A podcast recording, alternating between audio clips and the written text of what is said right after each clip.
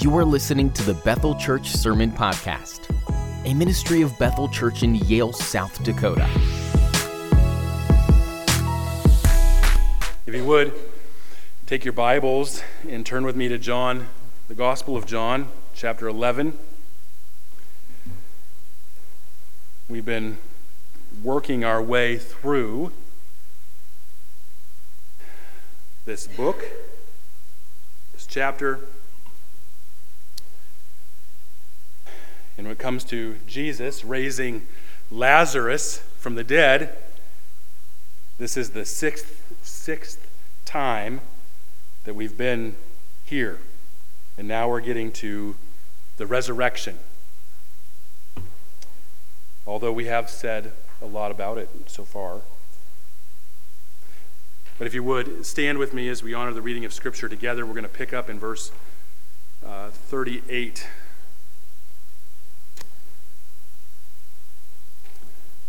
Then Jesus, deeply moved again, came to the tomb.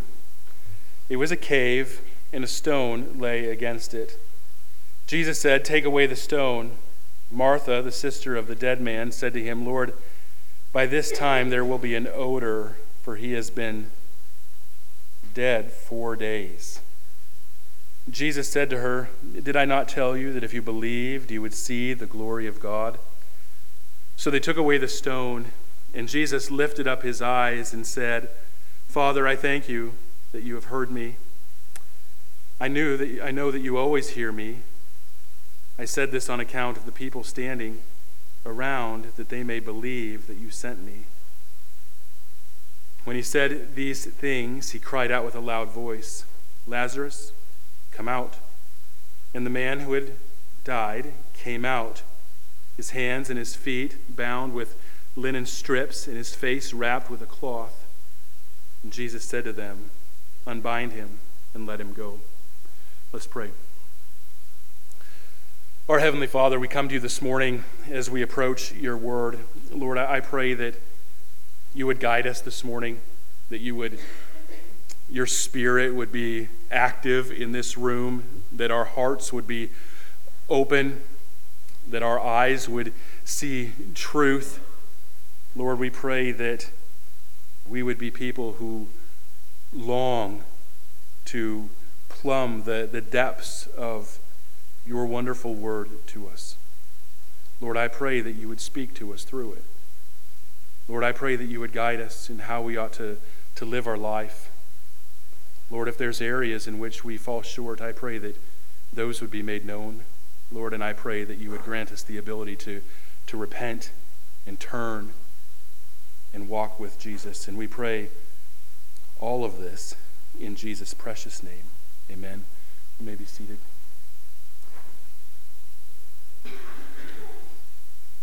What is the, the hope of the Christian life? This is, this is a question that we've talked about a, a lot over the past several weeks, and we summarized this by simply saying the hope of the Christian life is in the fact that Jesus gives life. This is the hope that Jesus gave to Martha when he said to her, Your brother will rise again. Let me just share with you how one classic Christian resource that has stood the test of time answers that question. Let me read to you from the, the Heidelberg Catechism. The first question speaks of the hope that a believer has. The question is this What is your only comfort in life and death? And the answer is that I am not my own, but belong with body and soul, both in life and in death, to my faithful Savior, Jesus Christ. He has fully paid for all of my sins with his precious blood and has set me free from all of the power of the devil. He also preserves me in such a way that without the will of my heavenly Father, not a hair can fall from my head. Indeed, all things must work together for my salvation.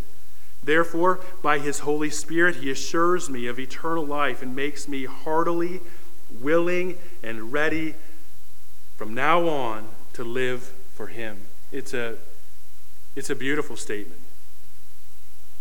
But let me ask you this as we think about that statement. What does it mean? Let me say it this way How is it that one belongs, body and soul, to Jesus Christ in death? Notice that the Catechism affirms right from the start, the first question, the glorious resurrection. In death, our hope is that one day we will live with Him. And it, it sets this up, this truth up, as a great comfort in the life of the Christian. But all of this really brings to our mind a, another question, doesn't it? And that is what happens to a person after they die? Right? If, if our hope is this, that, that one day we will be with God, but what exactly happens?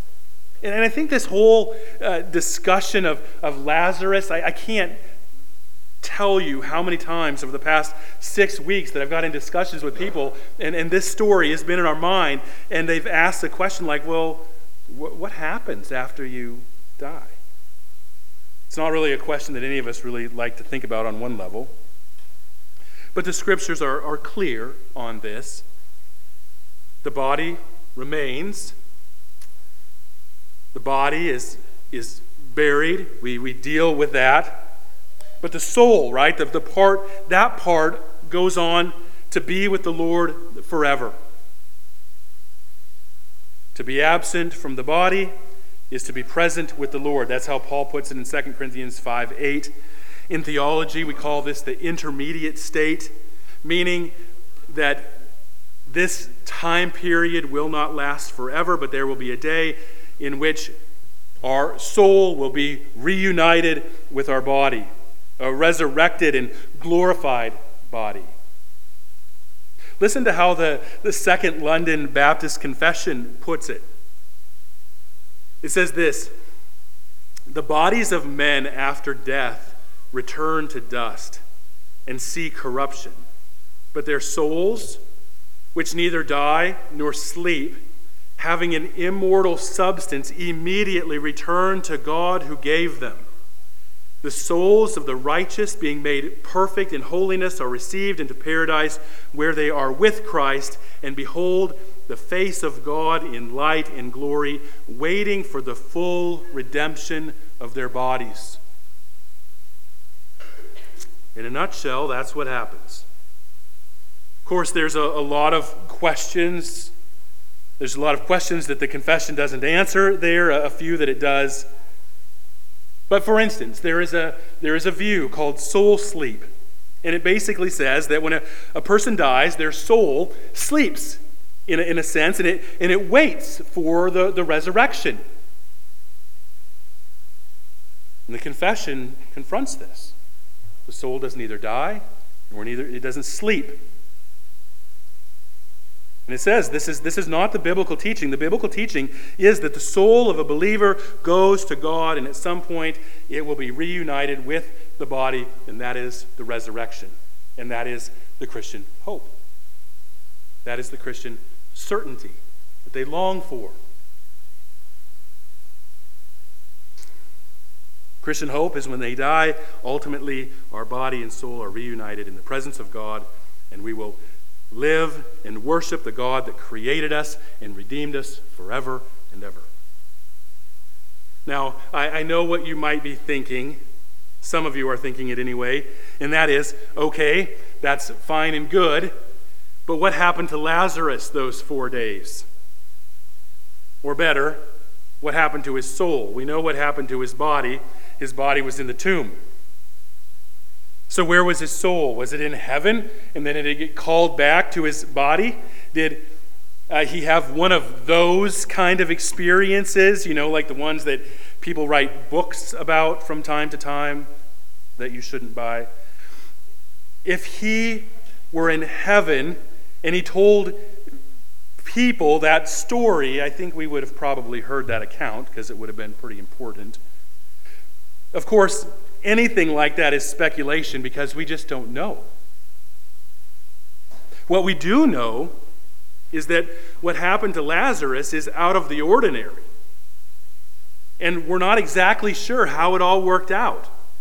We don't know if his, if his soul stayed within his body in this one instance, it, it went to sleep. We don't know if, if, if there was some kind of intermediate place of waiting, like a Sheol, or that God actually here did something unique in this situation that isn't even in our realm of understanding, and we possibly can't even imagine what happened in this situation. What I'm saying here is there's really no way of knowing where Lazarus' soul was for those four days, but we do know that his soul and his body were reunited when Jesus called him from the tomb. That is resurrection. And I think this is the point of the sign here, the last sign in the book of John. That there was no question that Lazarus was dead and that Jesus raised him from the dead, meaning that wherever Lazarus' soul was, it wasn't united with his body until Jesus spoke and called him forth out of the tomb. So, why doesn't the Bible tell us these things? Why doesn't the Bible tell us more? Well, the obvious answer here is that we just we don't need to know that. Jesus' point in all of this is to show that he is the resurrection and the life. That he is both the source of resurrection and that he is the source of life. And this is exactly what he told Martha a few minutes earlier, and now it's being played out in the life of Lazarus. Let me just back up a little bit. Last time, we were really focused our attention on verse 40, and we showed that Jesus is the true object of our faith. That faith isn't some kind of mysterious thing, but faith always has an object. And so now we need to turn and look at the, the miracle itself. So, Martha, remember, she protested as Jesus wants the stone removed. She must have relented somewhere in there because they removed the stone. And then Jesus prays. Now, at this point, we, we need to agree on a couple things. First of all, and I know this is very obvious, but we need to, to agree on the fact that Jesus prayed to the Father. So we, we need to make sure this is kind of a, um, an assumption that we're making as we're approaching this prayer. Jesus is praying to the Father. Secondly, in this one, I'm drawing somewhat of an inference here, but I think it's very clear in the text, and that is that Jesus prayed out loud. Right? I, I think we can agree on those things. John doesn't tell us that Jesus prayed out loud, but since John was there and he recorded the prayer, I, I think we can safely say that Jesus prayed it loud enough for people to hear it for John to hear it. And Jesus says that he prayed it in order that those might believe that are standing around. So it brings up an interesting question, and it is important. It's a, a Trinitarian question, and that is if Jesus is God, why does he pray to God? It sounds like a question that some little punk on the internet that is arguing uh, against the deity of Jesus is going to to, to bring up kind of a really bad gotcha question. If Jesus is God, then how can we praise to God? But how would we answer it? I, I don't want to take a lot of time here, but let's just look at the question a little bit. First of all, when did Jesus pray? I mean, think about this for a moment. When did Jesus pray? Well, he prayed a lot.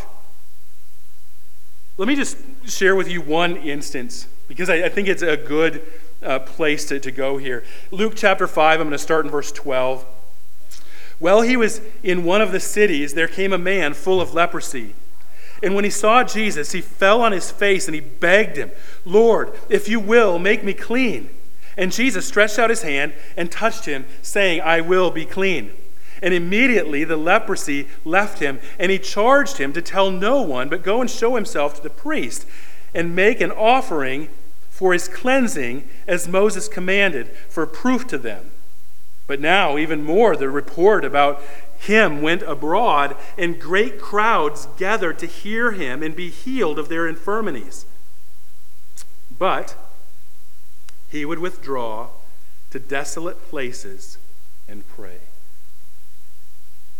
Jesus' popularity is growing. And Luke tells us that often, often he would withdraw. He would go to be by himself and he would pray. It is interesting that he didn't pray for the power to heal.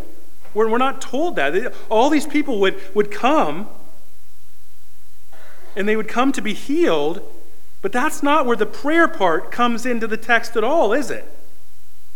That isn't why he prayed, but Luke makes it clear in contrast between the, the gathering crowds and Jesus' withdrawal that, that there was times where Jesus just wanted to be alone with the Father. Now we know that Jesus is the eternal Son of God. He's the second person of the Trinity.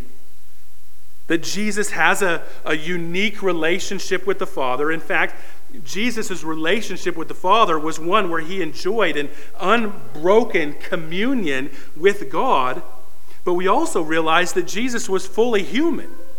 And of course, Jesus' humanity doesn't detract from his deity or limit it in any fashion.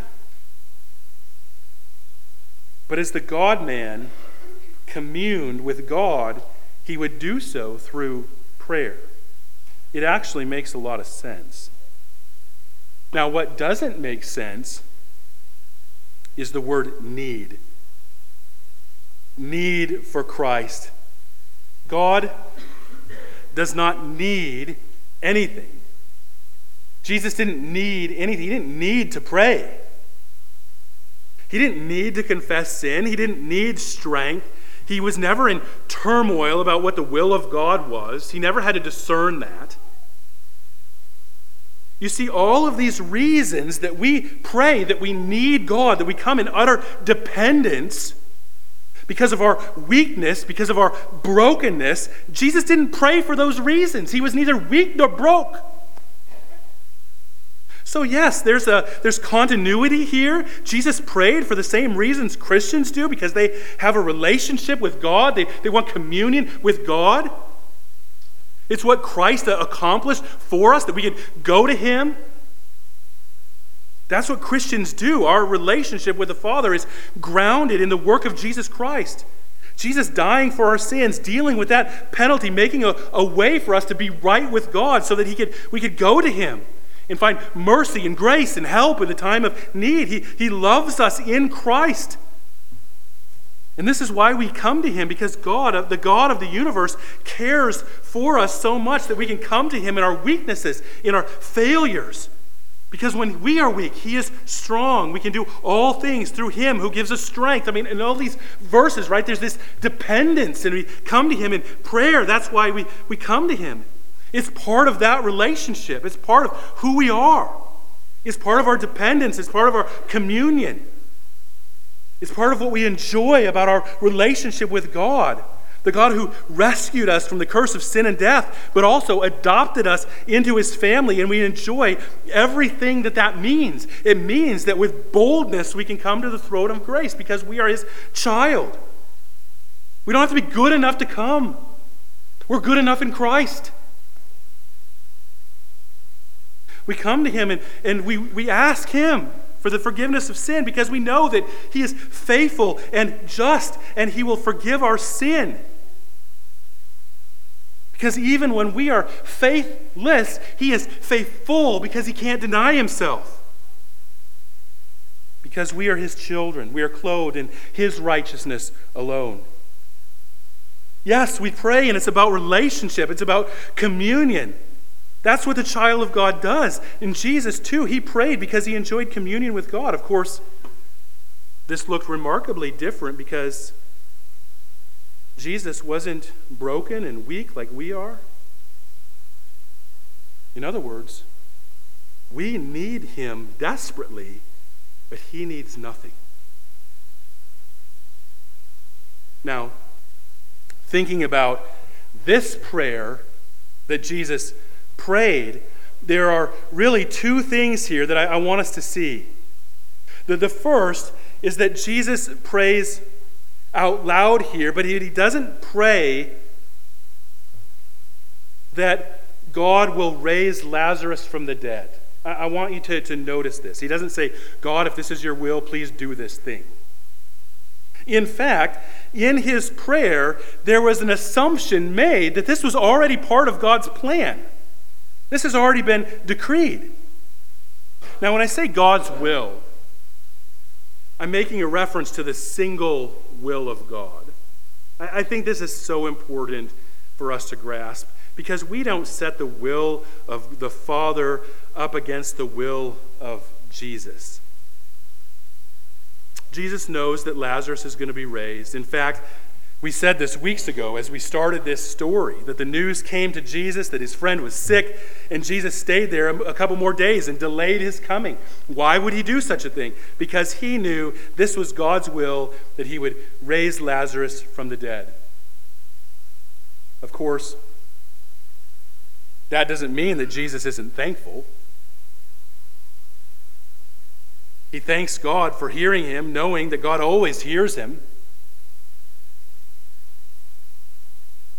So, what is he thanking God for? Even though the, the raising of Lazarus had been determined, doesn't mean that Jesus wasn't thankful for it. And it also doesn't mean that Jesus longed to have Lazarus with him again. Certainly he did. This was, this was a difficult time for Jesus. Jesus was sad. He, he wept, and it wasn't fake crying, it wasn't a publicity stunt. Jesus wept. He, he cried over the, the death of Lazarus. This was a, an important moment in his life. Certainly, he's thanking God for the, the provision of, of Lazarus coming back to life.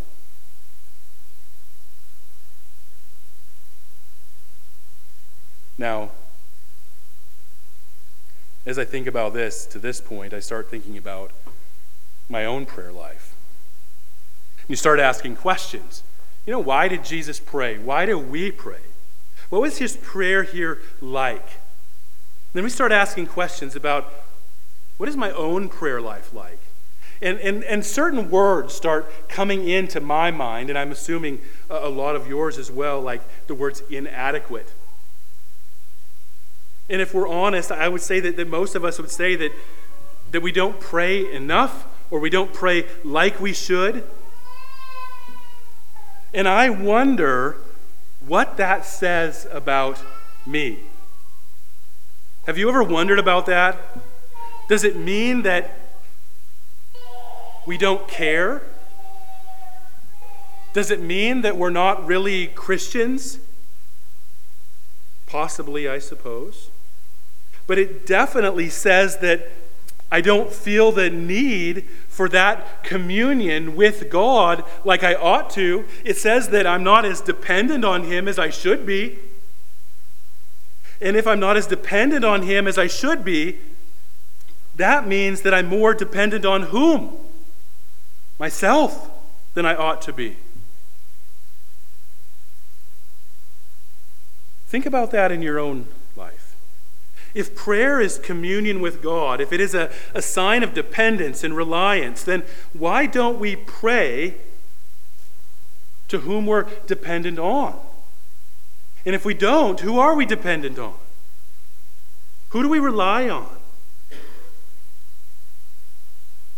But I think there's something even more here that we need to see, and that is that Jesus' faith in God in this prayer was a, a public matter.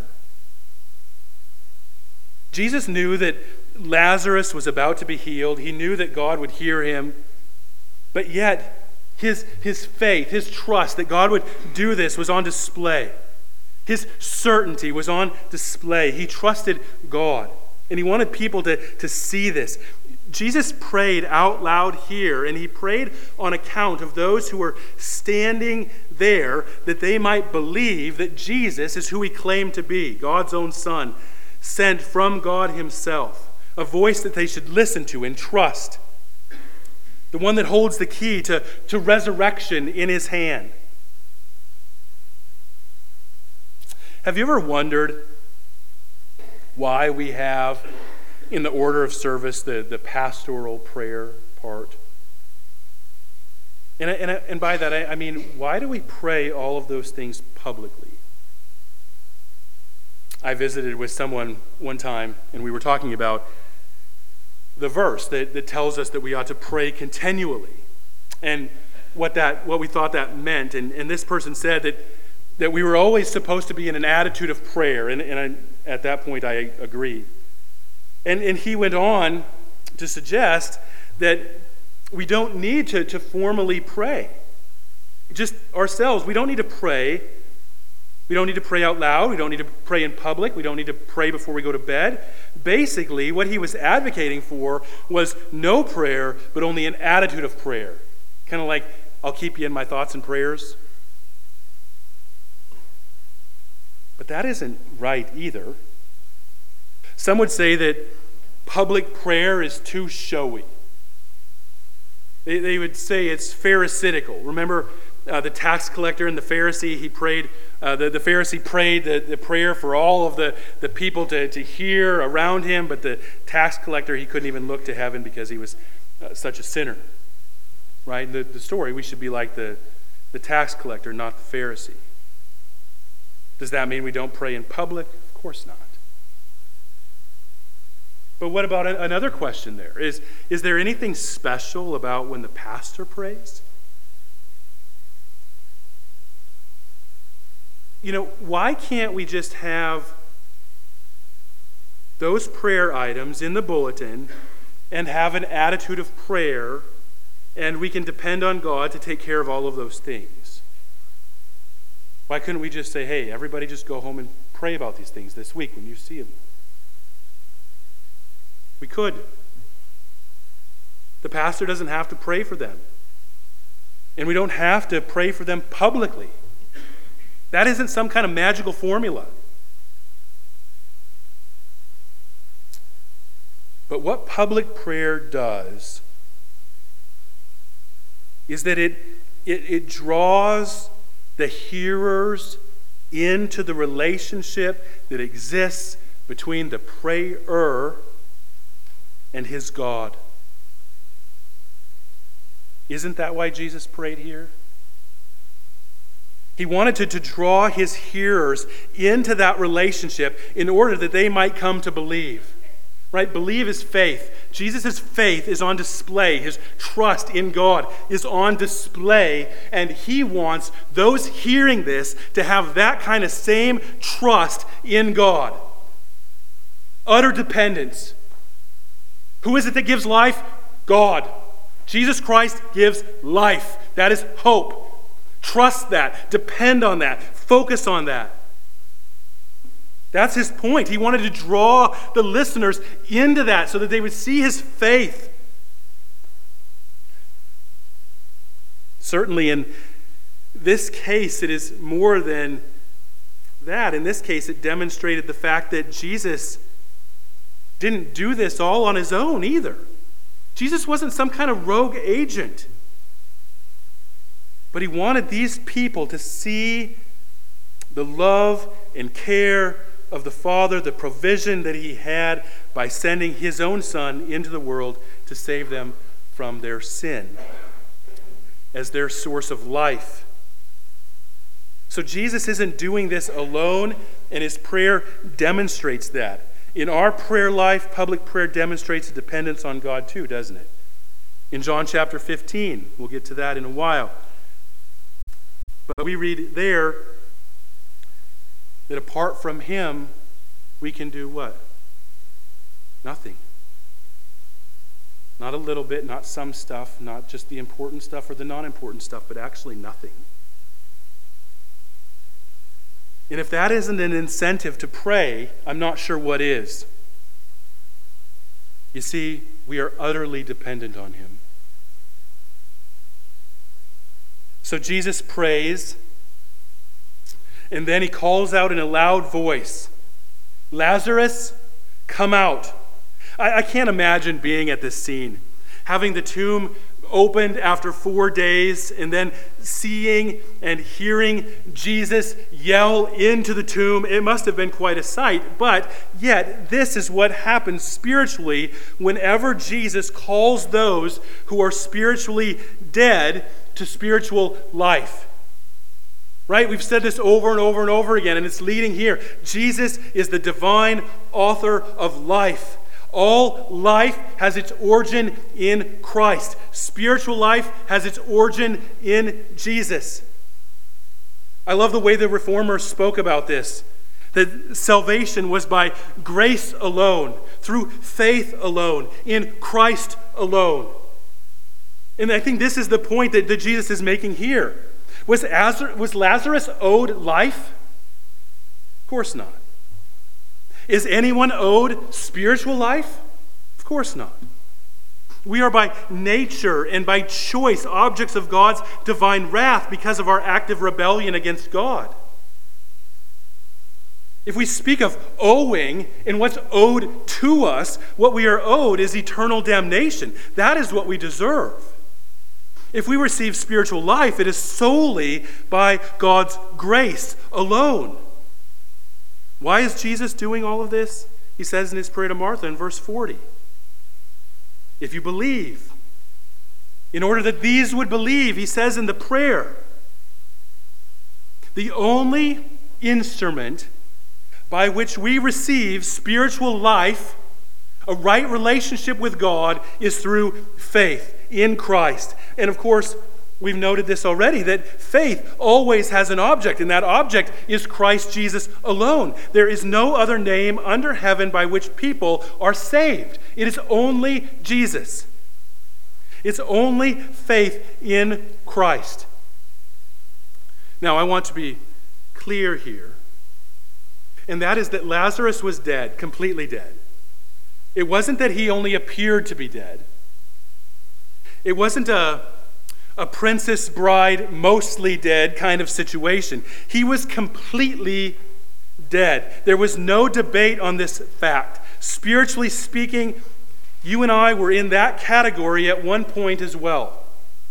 Spiritually dead means no spiritual life in us whatsoever. There was no hope, and the only thing that awaited us was eternal death and fiery destruction. And Jesus called us forth from spiritual death to spiritual life. And this is resurrection. Now, I, I, want us to really grasp this.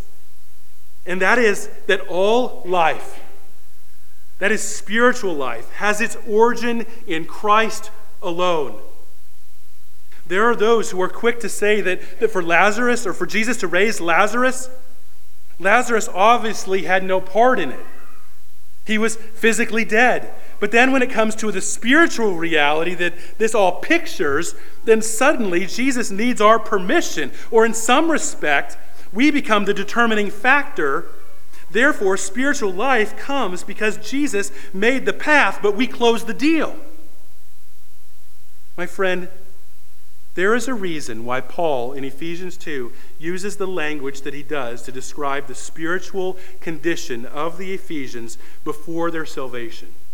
He says that they were dead in their trespasses and sins, calling them objects of divine wrath because they lived in rebellion against God by following the ways of the devil and fulfilling the lusts of their flesh.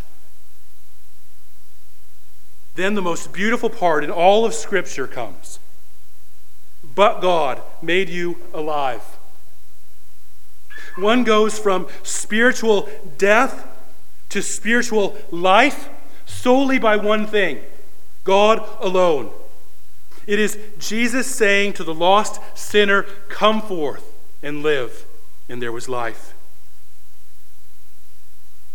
Some people ask how Lazarus could come out of the tomb if he was wrapped in grave clothes. In verse 44, we read that Lazarus, the man who had died, came out. Jesus called him and he came. But we also read that his hands and feet were bound with linen strips and his face was wrapped with a cloth. Some say that the way this was done, there was no way in which he could have gotten up, let alone got out of the grave. Well, we need to take a little a minute here and look to see how this was all done. Don Carson tells us that the corpse was usually laid on a, a sheet of linen that was wide enough to cover their body, and it was twice the length of their body. The body was placed on the sheet. The feet were uh, at one end of the, the sheet, and it was drawn over the head and back down over the feet. The feet were bound at the ankles, and the arms were tied to the body with linen strips. The, faith was, the face was bound with another cloth. There was a name for that separate cloth. It was called uh, the, the soudarion. This is uh, the same way Jesus would have been prepared for burial. The point here is that a person that was prepared this way had their ankles tied together, their hands were tied to them, so they, they could maneuver, they could hop, they could struggle, they could get out of the tomb. What they couldn't do is they couldn't walk. This is why Jesus looked at him as he's shuffling and maneuvering himself to get out of the tomb, as he's hopping and he can't see because this thing's over his head. Jesus says, Unbind him, take it off, let him go completely free. Obviously, the man is alive. It's interesting how Jesus here involves others, isn't it? Jesus' point wasn't only to go and raise this man from the dead, but he was after belief. It was very personal. He, he ministered to, to Mary and Martha. He showed great concern. He, he met the needs of the grieving. But in speaking about the miracle itself, this is all Jesus. Jesus did it. He raised Lazarus from the dead, Christ alone. But yet, as he was working, as he was uh, acting, he had others do certain things, like move the stone, covering the grave. He had others unbind Lazarus after the miracle. And I want to make the, the point here as we close, and that is that, that spiritually, there's, there's something to be said here. It's much the same. Jesus always saves the lost. Jesus opens their eyes. They see the, the truth of the gospel. They wouldn't see it if Jesus didn't open their eyes. Jesus gives new life where there is none. It's all Jesus. Spiritual life comes from Jesus alone. But the way God chooses to redeem, the way God chooses to do this, always involves others. Paul makes this clear in Romans chapter 10. Paul asked the question How are people going to hear the gospel without somebody proclaiming it to them? Without somebody heralding it to them? And the answer is very simple they won't. Because this is the means that God uses as he saves the lost sinner. The, the sovereign plan of God includes people, and it includes you and I who love the people around us, our coworkers, our friends, our family, that we will love them enough to share with them the need for Jesus that exists. We don't save anyone. God does that, but He uses us as we faithfully share the good news of Jesus. He opens their eyes, He lets them see it. And just like after Lazarus was made alive and, and Jesus had the people unbind him, we too are called to be part of uh, the lives of others, aren't we? To walk with them in life, to, to actively disciple them, to take them, to take what was entrusted to them so that they might entrust it to others in order that they might go and make disciples. So I think the question for here, for us here is how are we being used by God? Who are we taking to Jesus? Who are we discipling? You know, who, who have you shared the gospel with lately? I, think this is one of those questions that always pushes us back to the gospel, doesn't it? Because we, we start thinking all of a sudden of missed opportunities. We think of areas in which we could have been better. We think of areas that we should have been involved in, but we weren't. We think of places where we've fallen short and we have regret and there's guilt. But then we think that Jesus excelled where we failed. And not only did Jesus excel where we failed, but he excelled for us. My friend, in Jesus Christ, we are good with God because, God, because Jesus' perfect obedience covers us. in faith, his perfect righteousness is clo- we're clothed in it. So we don't do these things. We don't obey these commands of, of God to be in God's good graces. We already are. We couldn't be better in His graces. Christ accomplished that for us. We do these things precisely because Jesus did that for us. And the more we contemplate what Jesus has done, the more we will long to please Him out of gratitude, not obligation. Isn't that something? The, the, you, you take these, these commands in Scripture, these places that, that make you feel guilty, and, and then it pushes you back to the gospel. You rely on Jesus Christ. It makes us so grateful for what He did that we cannot do, that we long to, to walk forward through this life and live a life of obedience, not out of obligation, not to earn a right relationship with Jesus, but because we're grateful that Jesus has already done that for us. Let's pray. Our Heavenly Father, we come to you this morning and we thank you for the fact that, that there is life in Jesus' name. That Jesus gives life, that there is tremendous hope. There's tremendous hope at the end of, of this life that when our body and our soul are, are separated for a time, that, that one day you will make things right. That we will live for eternity in the presence of God.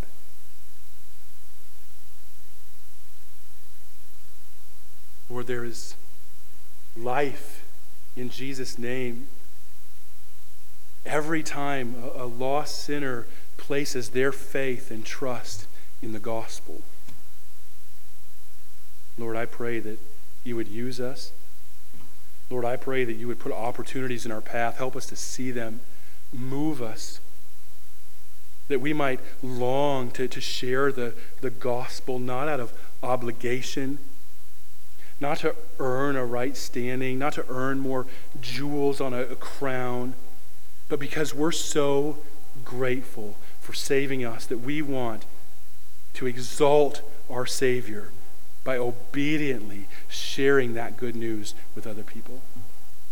Lord, I pray that we would actively be involved in the, the lives of other people because we, we care for them, because we see how you've used other people in, in our lives.